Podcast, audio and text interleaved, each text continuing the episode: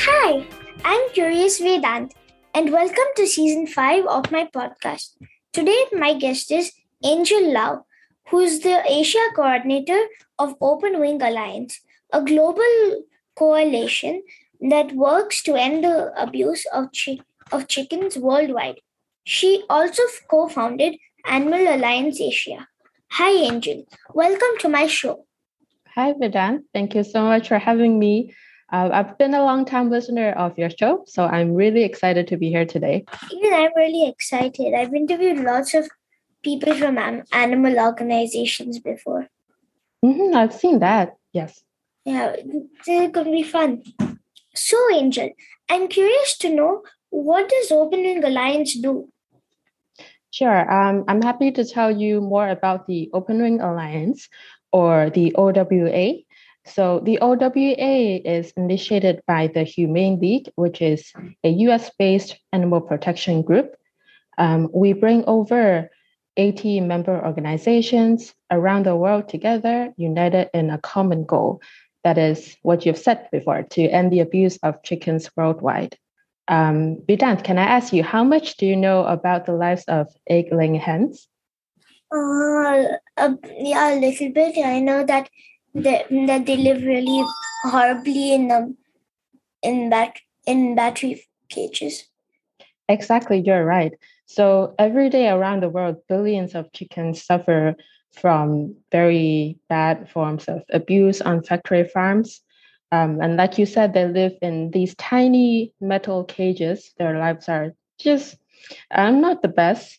So the Open Wing Alliance was founded to address this suffering, and we influenced some of the world's biggest companies to implement animal welfare policies.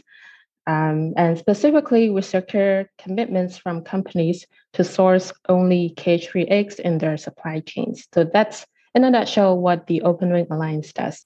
That's really nice. I feel super bad for those chickens who who have to spend like lots of almost all of their lives in those tiny little cages. I know that they experience so much suffering while they're in cages, and after that, they are most often slaughtered in a very inhumane way as well. Um, so that's another part that um, not only us but animal protection groups work on to um, make sure that animals um, that are in the supply chain when they are slaughtered are slaughtered in a more humane way so they suffer less um, but yeah they they are um, they experience a lot of suffering um, laying hens What do you do? Uh, sure. I that's a good question. So a huge part of what I do is I manage relation between Asian members of the coalition. So basically, I support them with whatever they need so they can do their work on the ground. Um, this could be supporting them with knowledge or skills they need, for example, with IT or managing their organization, or if they need certain knowledge about um, the egg industry. And, and this can be in the form of webinars, trainings, or summits. I also work with OWA campaign staff to adapt our campaign plans for Asia so that they're more effective and appropriate for groups in this region. That, that, that's a really interesting job. And I would really, it, you must interact with so many people, right? Mm-hmm. And that's one of the best part of my job, in my opinion, is that I get to meet with and communicate and learn from uh, all these very inspiring groups from um, like all parts of Asia, um, in Japan, Korea, in East Asia, and China as well. Um, and then in South Asia, um, India, Nepal, and in Southeast Asia, like the Philippines, Malaysia, Singapore. Um, it's amazing to see different people, like despite our differences, um, us uniting in this common goal and overcoming obstacles. Um, it's a very cool part of my work. Yeah, your work sounds super fun. Mhm. What are some of the successes that Open Wing Alliance has had? Um, so, in terms of um, campaign wins, over the years, we have campaigned against some of the world's biggest hotel chains, restaurants, and retailers. Um, for example, we secured cage-free commitments from Yum Brands. In case you haven't heard of it, Yum Brands is the world's largest restaurant company, and it owns very famous companies like KFC, Pizza Hut, and Taco Bell. So we have won cage-free commitments from these huge companies that one organization, um, like on their own, couldn't have taken down. And what these victory mean is that millions of chickens will be spared from a lifetime of intensive confinement. And on top of global policies, OWA groups have secured many more regional policies and some legislative victories as well. For example, groups have campaigned their governments to strengthen cage-free standards. Um, another part of success of the Open Wing Alliance is that we have grown into uh, a coalition of 80 plus member groups from just um, initially we only had six groups. So we've grown a lot over the years, and our member groups are all really driven to work strategically and collaboratively with other members. So we are very open to sharing information, insights, and resources. So together we can reach our common goal and reach our bold mission. In which part of Asia does Open Wing Alliance focus on? That's a that's a good question. That's actually something I'm working on right now. So um, I didn't tell you earlier, but part of my role is also related to recruitment. Um, I am also I'm working on finding out the more high impact areas to focus on in Asia, so we can help more egg-laying hens in the region.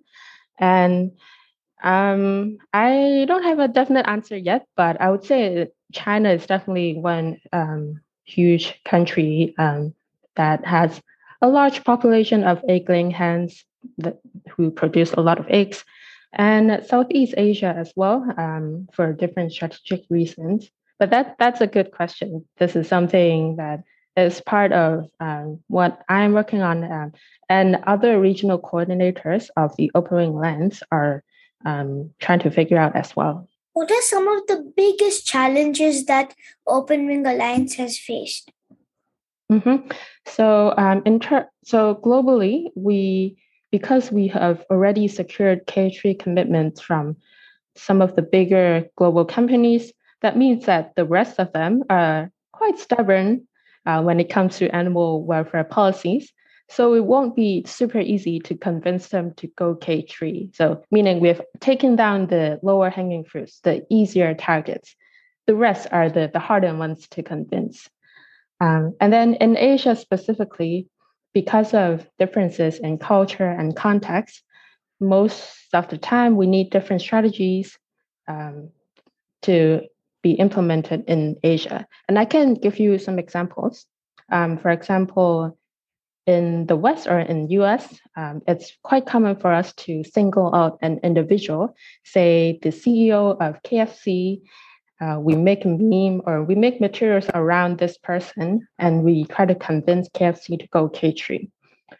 But in Asia, uh, especially in Japan, we or the member groups in Japan c- cannot really do that because there are defamation laws in Japan that prevent them to do so. If they do single out and target a particular company or one individual, say that CEO from KFC, our member groups will very likely be in legal trouble. So um, there are different examples like these um, that make our work challenging at times.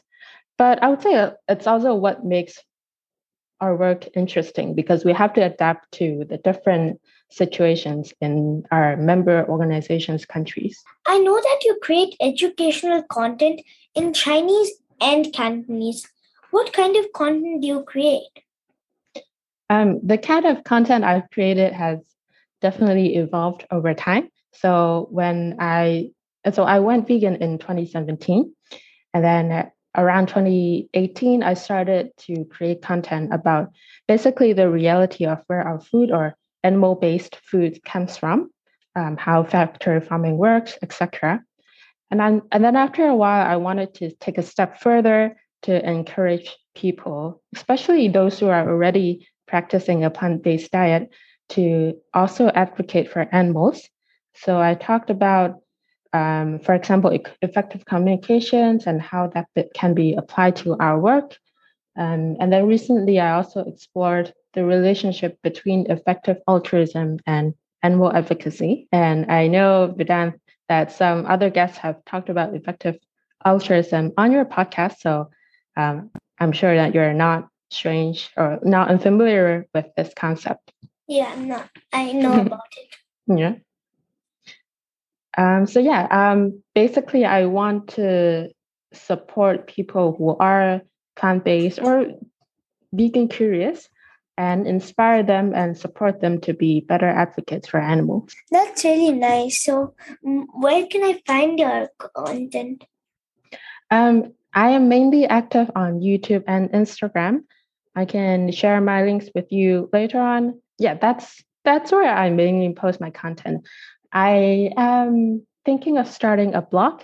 If that's public, I'll link them on my other platforms as well. But uh, YouTube and Instagram are where you mainly find me. That that's nice. Mm, what can my listeners t- do to support your work? Uh, thank you for asking this. So, in terms of my work at the Open Wing Alliance, um, if uh, listeners of Vedanth's podcast, if you do consume eggs, I would encourage you to choose cage-free eggs. And if you want to take a step even further, then I would encourage you to try a plant-based diet. Um, as for my personal work, I would love if you can check out my work, leave a comment, and let me know what you think. And I look forward to learning from your listeners as well. Yep, my, I I let you. Mm-hmm, thank you, Dan. Can you tell me a little about what Animal Alliance Asia does? Mm-hmm. So, Animal Alliance Asia, or in short, AAA, is a nonprofit that me and my friend Ellie co founded in 2019. Um, back then, we saw an issue that is, strategies that work in the West don't always work as well in other regions, for example, Asia. So we saw uh, tactics that are not culturally relevant, that don't take into the consideration of the history of Asia, for example, um, the issues of colonialism and other socioeconomic issues. So we decided to start Animal Alliance Asia to build a more sustainable inclusive and effective animal justice movement in the region. Wow, but why did you leave? Uh, that's a that's a good question. Um, it's mainly for um, for mental health reasons. So, I when we started the the organization in 2019, um, I was doing that almost full time. You know, starting an organization isn't easy work. So that was more almost like a full time job, if not more. And I was also doing other work to support myself. Um, I did that until 2021, late 2021, where I basically uh, reached burnout. I couldn't do that anymore. Um, I was tired, unmotivated. Um, there are other symptoms. Basically, I was feeling almost depressed. So I and I think I did seek help, I seek professional help, and decided to take some responsibilities off my shoulder, and that proved to be a good decision for me personally, and I think for the organization as well. What made you choose to do what you do now? What did you want to be as a child? Mm, interesting question. Um, so, as a child, I actually didn't have much of an idea what I wanted to be. Um, I, I mean, I liked science and animals in general, cats especially, but I, I didn't know what I wanted to do, and that was the case until I was in my first year of university when I was studying biodiversity. Um, I had no idea. And then, but I think I was really, really lucky because uh, after my first year, like I said, I went vegan and then I started doing animal advocacy. And I just had this feeling that this is what I wanted to do. Like advocating for animals is my what I wanted to dedicate my life, my my time or my career doing. And um, it almost feels like it isn't much of a choice because I was and still I'm just drawn to it. So I guess in short, just the love for the love for animals um, inspired me to do what I'm doing now. Yeah, I really, really love animals. And yeah, I'm not so sure what I want to do when I grow up. And I think that's completely okay and normal. I think um, it's, I think honestly, most of us, even sometimes myself, uh, or like people who are more, who are older than me or have more experience, we are just trying to figure it out. Um, we we have different life experiences.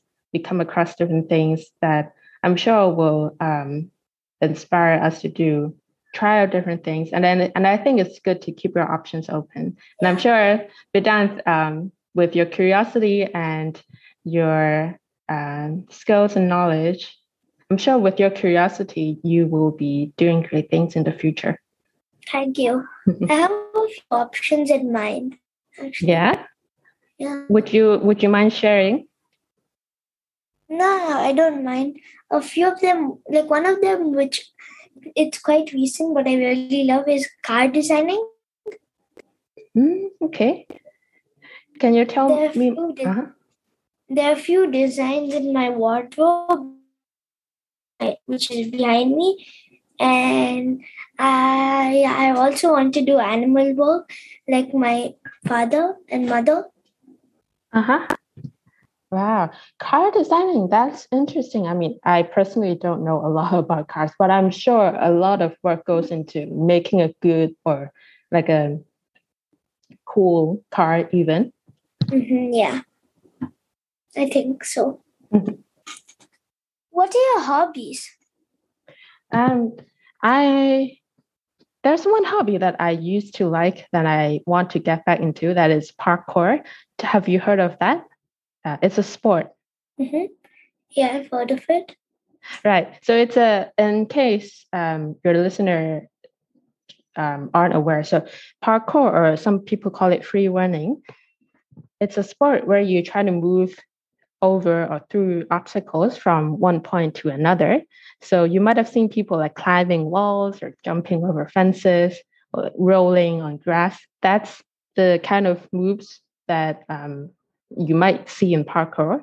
So I, I actually got into it when I was in the UK. Um, and I think it's just a really fun sport. And you can do it outdoors in the city as well. So it might be a good one to try in Singapore. Um, so I want to get back into doing parkour. Um, another, some of my other hobbies are reading. I like reading nonfiction um, and books that help me to be better at my work. So it could be anything, anything from psychology or communications to history, history books. I really love books, both both fiction and nonfiction. Yeah. What are some of your favorites now? Um, Harry Potter. I'm reading the fifth one now. Um, and um, I like Roald Dahl. Mm-hmm. Yeah. Oh, yeah. Harry Potter. favorites. Harry Potter is such a classic. That's classic. And I read Roald Dahl when I was in primary school too. Yeah, Roald Dahl is fun. Thank you so much for coming on my show. Thank you, Vedanth, for having me. Um, it was such a pleasure chatting with you, and I appreciate your time as well. Yeah, this was fun. Thank you. Mm-hmm. Dear listeners, follow my Facebook page, Curious Vedanth, to get updates on my upcoming episodes. To listen at leisure on your phone and get notified about future episodes, subscribe by searching for Curious Vedanth wherever you get your podcasts, such as Apple Podcasts, Spotify, Stitcher, Google Podcasts, and many more. You can also listen to my show at curiousvedanth.com. Thank you for listening to Curious Vedanth, and don't forget to rate and leave comments